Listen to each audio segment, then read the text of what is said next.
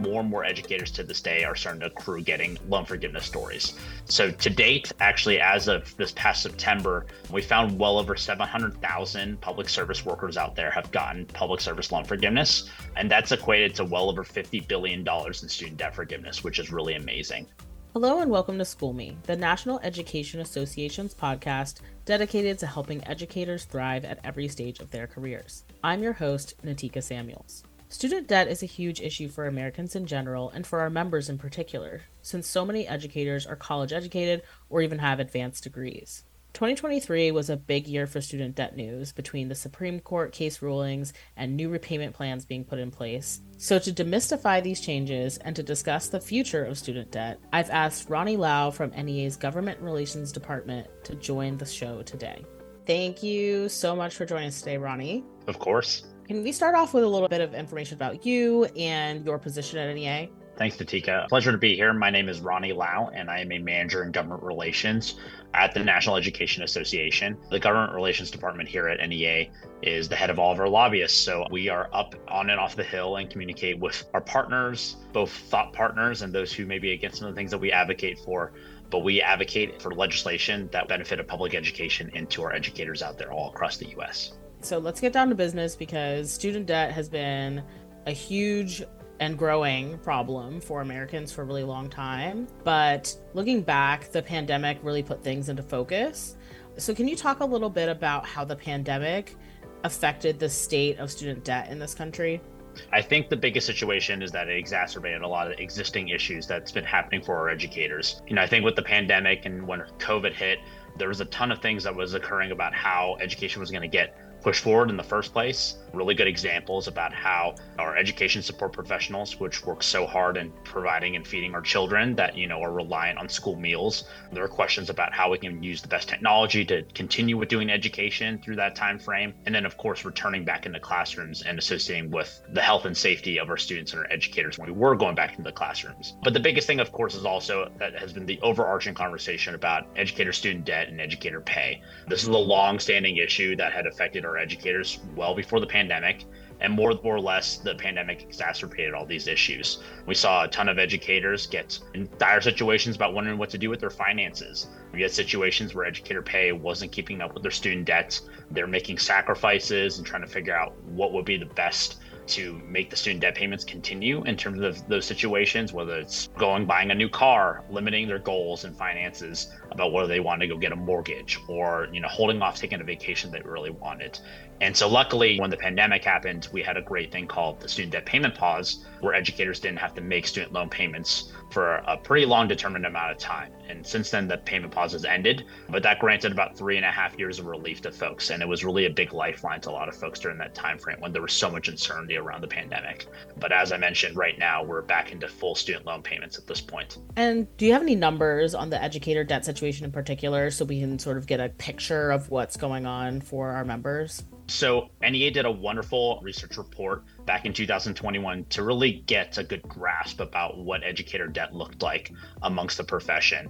The big thing that we found is that things are coming no surprise to us. We know educator debt is substantially larger than the general population.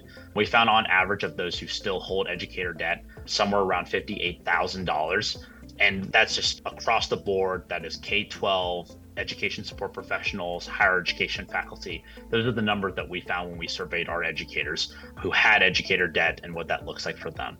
We've also found that it disproportionately impacts people of color which is similar in the sense of the general population. We know people of color carry substantially much more student debt, and that is the same for those who are also in the educator space. So we found that black and brown educators have somewhere even higher around in the 60s to the 70s. And I think some of the echelons of the larger ranges of what we found in educator debt, you have educator debt that's in well over six figures just because of the pay disparities that they have to go through within their careers but also at the same time you have to think about with educator certification and the number of degrees that are required you know oftentimes a lot of educators have to go through more schooling than traditional professions which in turn leads to more educator debt in that situation and 2023 was a big year for student debt news and changes. So, can you give us a roundup of what's been happening lately? I know there's a lot to hit there. So, the first thing I want to start off is talking about public service loan forgiveness, or PSLF for short.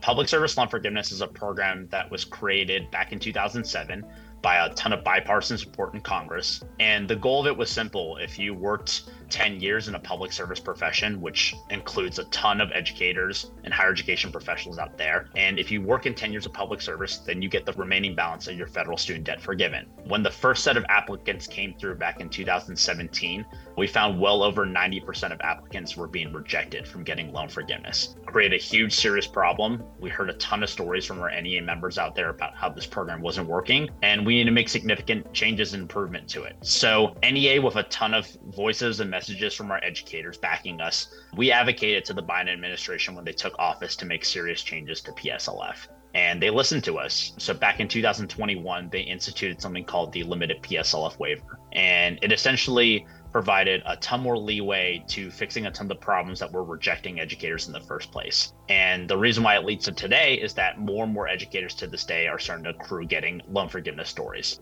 So to date, actually, as of this past September, we found well over 700,000 public service workers out there have gotten public service loan forgiveness. And that's equated to well over $50 billion in student debt forgiveness, which is really amazing. And the number is going to continue to keep going up, even though the waiver has long expired and was enacted back in 2021. They're still processing applications to this date. And we find more and more success stories from our union members out there, which is really amazing.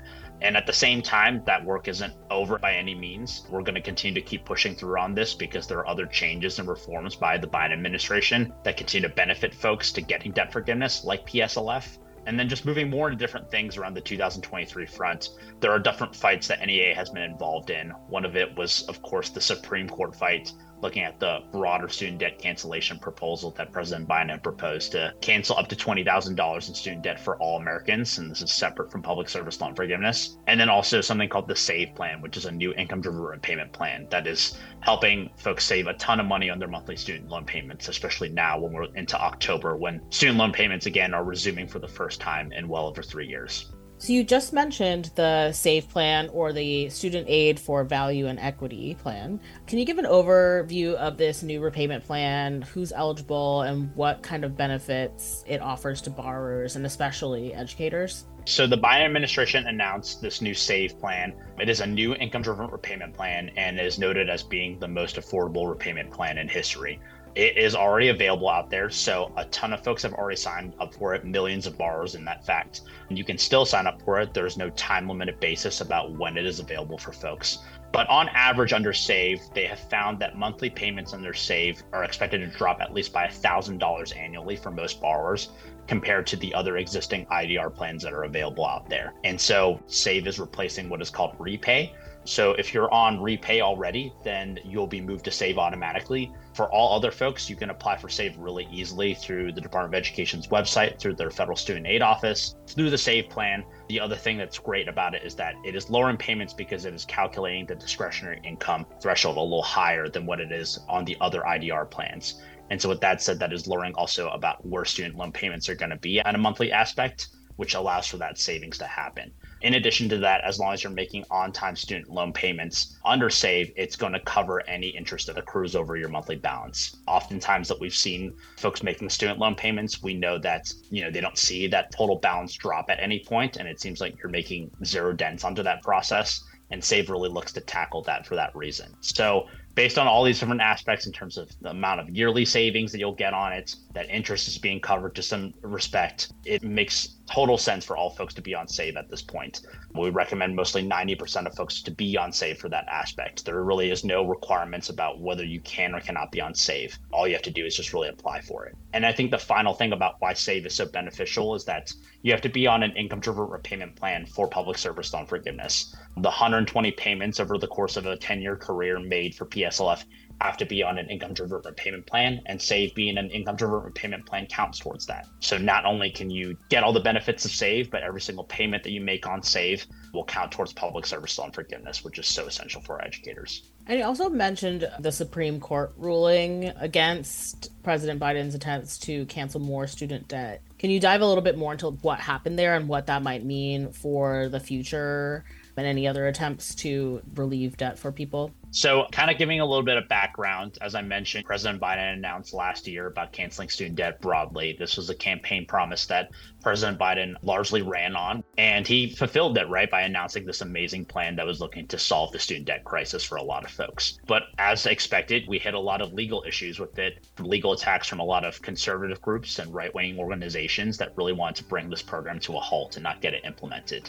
And so there have been numerous ways, and I won't get into the caveats about how we got to that moment but essentially there are moments of injunctions and challenges to it that led it to be brought all the way up to the Supreme Court. And then, unfortunately, of July of this year, the Supreme Court struck it down, saying that it essentially could not be carried out under the authority of the HEROES Act, which is how President Biden was looking to execute the program.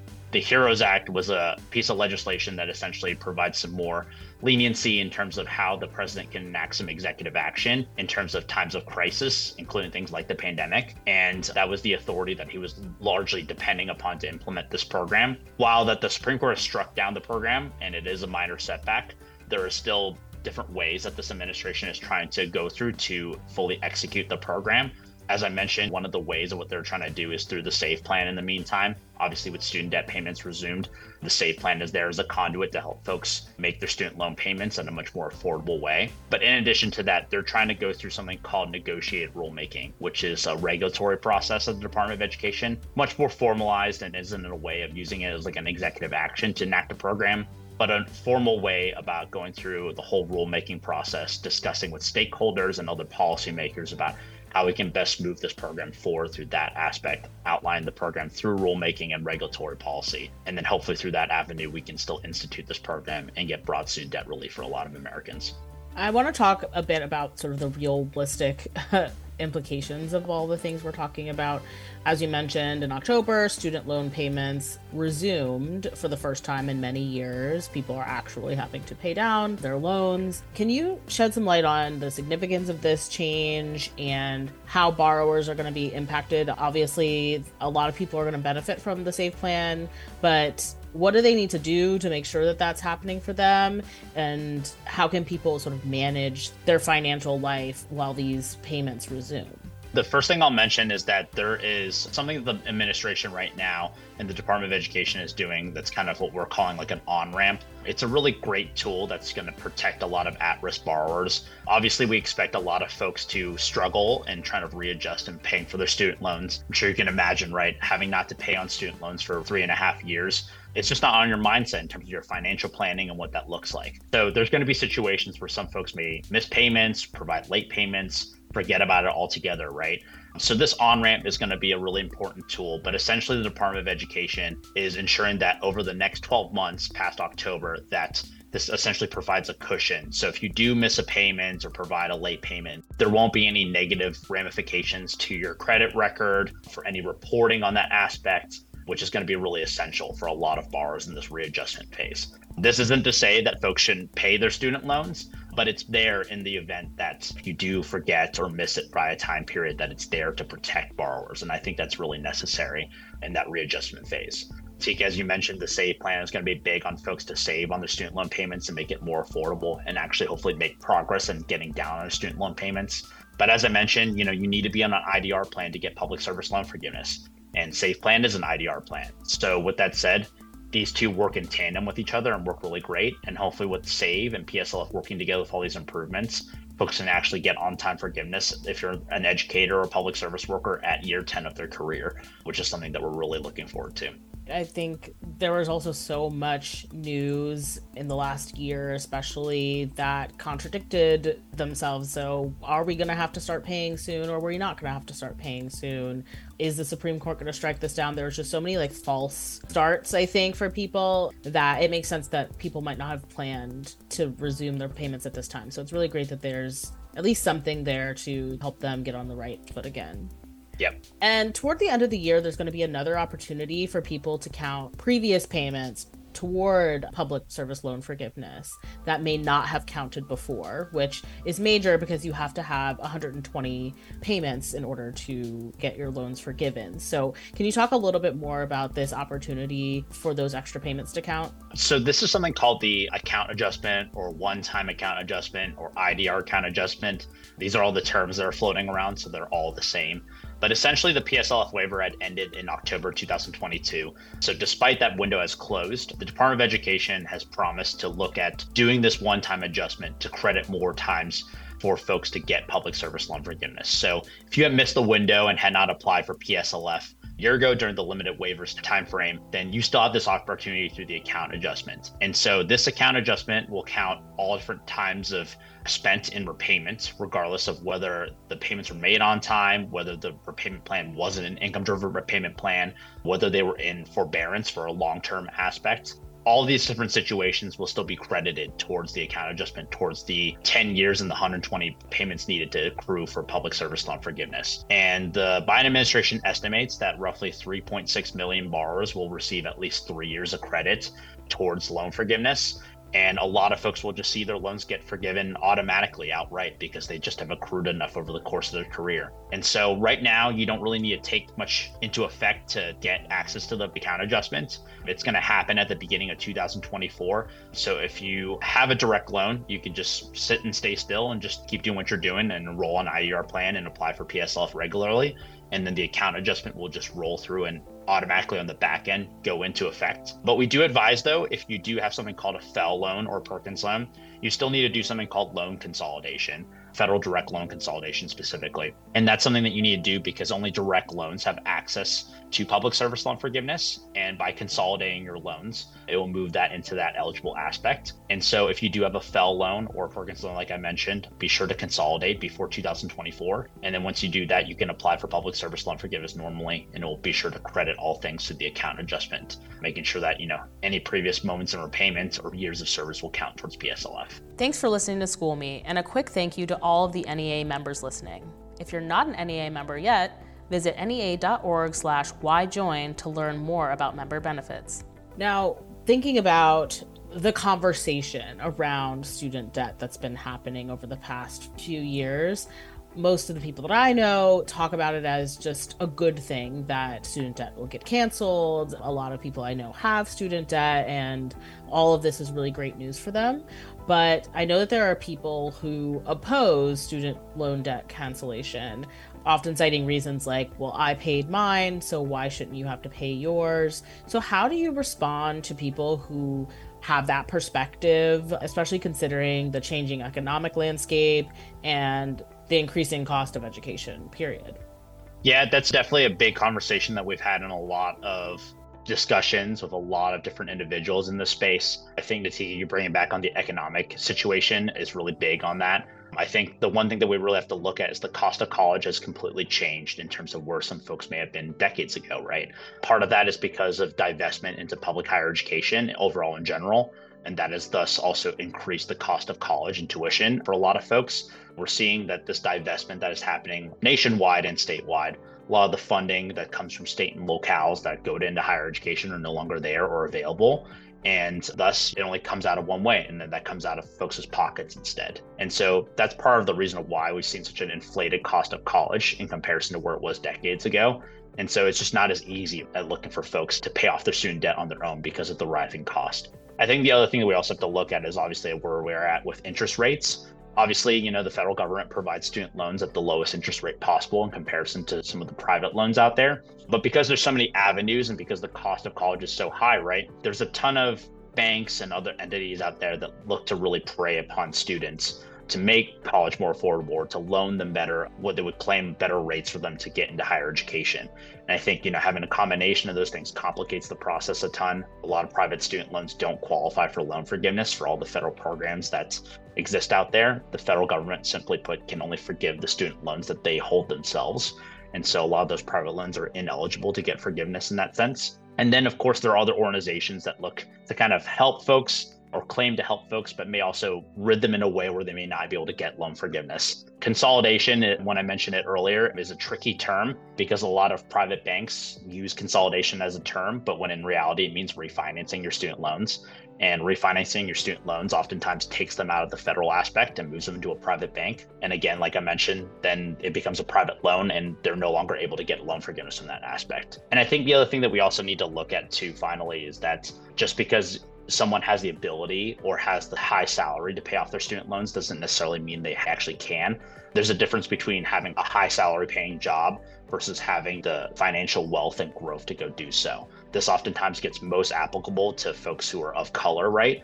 You know, a doctor or a lawyer maybe making six figures, right? But despite that they're making six figures, they may not have the generational wealth to go pay off their student loans. And that's something that we really need to take a look at about in the fairness aspect because not everybody may be instilled in the same space despite making more money than somebody else.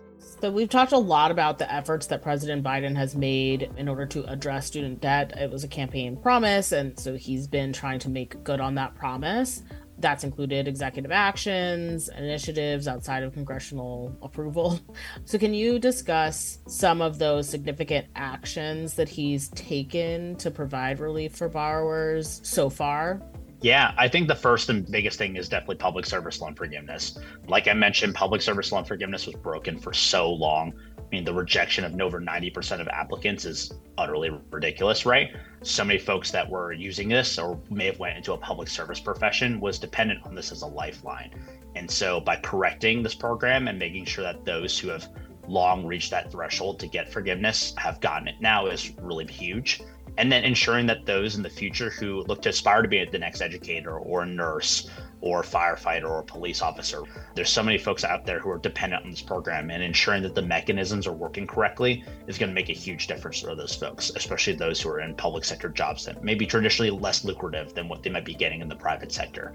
And so fixing public service loan forgiveness is a huge thing and it's a huge promise that this country has made to those folks and we're really glad that it's in a better place from what Biden has done on that front. I think the other thing, of course, like I mentioned, is that save for the longest time, obviously with student loan payments, it just wasn't affordable for a lot of folks to be making payments on their student loans. That's why folks enter into forbearance or enter in situations where they're never able to actually pay down their student debt. But ensuring that save is working correctly and covering the interest when they're making on time payments and also raising the threshold of discretionary income being considered into the factor that's all going to make a huge difference for folks and 90% of folks will be enrolled in the save and hopefully will be in a better place on that front. And then, of course, like I mentioned, Biden is also not moving away from his campaign promise. Despite that there's a setback from the Supreme Court's ruling, he's figuring out through negotiated rulemaking about how he can still try to cancel large swaths of student debt for a lot of folks.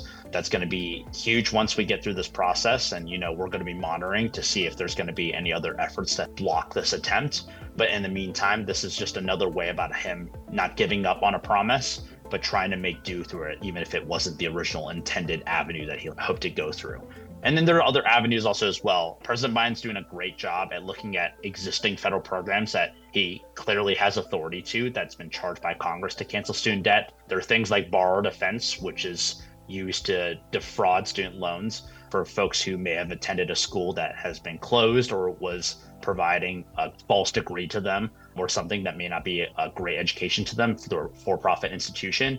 There's also discharges through those who have total and permanent disabilities, and President Biden has forgiven a ton of student debt through that front as well. I think overall, as an aspect, President Biden has forgiven more student debts than any other previous administration. So while he hasn't been able to execute his full staple program, that's something that we really like to emphasize because he's doing this through as many mechanisms as possible that is at his disposal. And so then what is next? Do you have any indication of what President Biden will be trying to do in the future? Of course, we're not in the White House. We don't have all of the information, but just based on the work that you do, have you heard what's coming next in 2024 and beyond? Yeah, so I think the biggest thing is looking at negotiated rulemaking. Negotiate rulemaking whenever anything goes through that process is very long, regardless of what it is.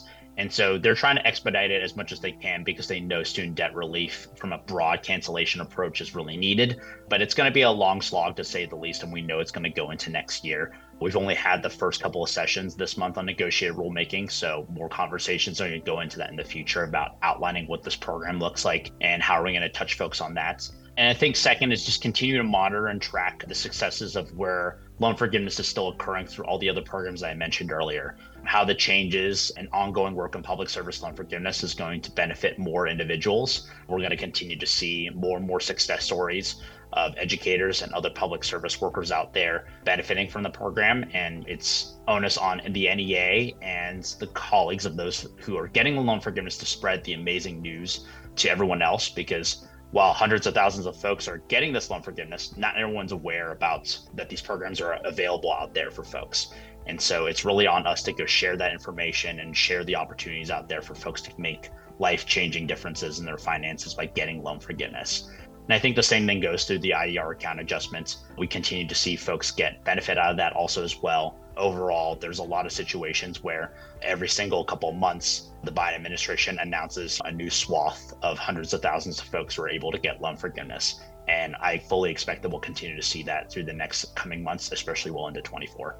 All right, so I think we've covered a lot of ground, but in case someone is listening and just wants sort of the TLDR of what we've been talking about, what is the first step or the first few steps that someone who has significant student debt, is an educator or NEA member, what are the resources that they should consult? What are the actions that they should take immediately to get themselves on a road to relief? Yeah, the easiest thing that our educators can do is go to our website, nea.org, specifically nea.org forward slash student debt. That will bring them to the front page of all of our student debt resources. You know, there's obviously a wealth of knowledge out there that can make the student debt field confusing, but that's where the NEA comes in. We try to create our resources to be the most educator centric possible and to speak the language of where educators need and their resources around student debt forgiveness opportunities and so all that information is in a great one place. We talk about return to repayment now that we're back into payments in October. We talk about the SAVE plan. We talk about public service loan forgiveness and outlines different steps about how folks can take advantage of all these things. And again, in an educator centric way that is most beneficial to our members out there and leveraging these opportunities.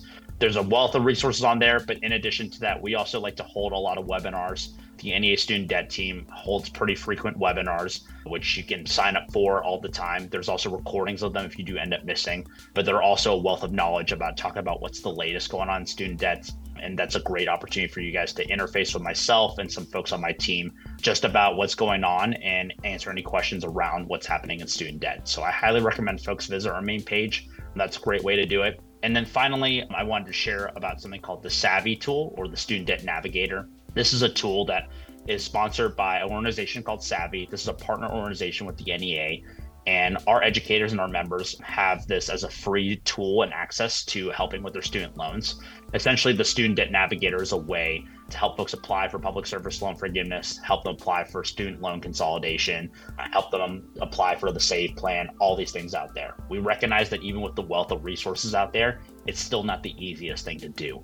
And Savi right there provides, you know, one-on-one support to all of our educators about how they can navigate through all that stuff and they're a great partner out there. They've helped so many of our educators get loan forgiveness and navigate through the SAVE plan. And it's a highly, highly beneficial thing of what folks can do. And again, as I mentioned, it's a free resource to our NEA members and you can sign up for the Savi tool and the Student Debt Navigator through the same way, the nea.org forward slash student debt page. Well, thank you so much, Ronnie, for sharing that information. I will be adding those links to our show notes for anybody to access really quickly. But thank you again. This has been super useful for everybody, I think. Thanks. It's been a pleasure. Thanks for listening. Make sure you subscribe so you don't miss a single episode of School Me, and take a minute to rate the show and leave a review. It really helps us out and it makes it easier for more educators to find us. For more tips to help you bring the best to your students, text POD, that's P O D, to 48744.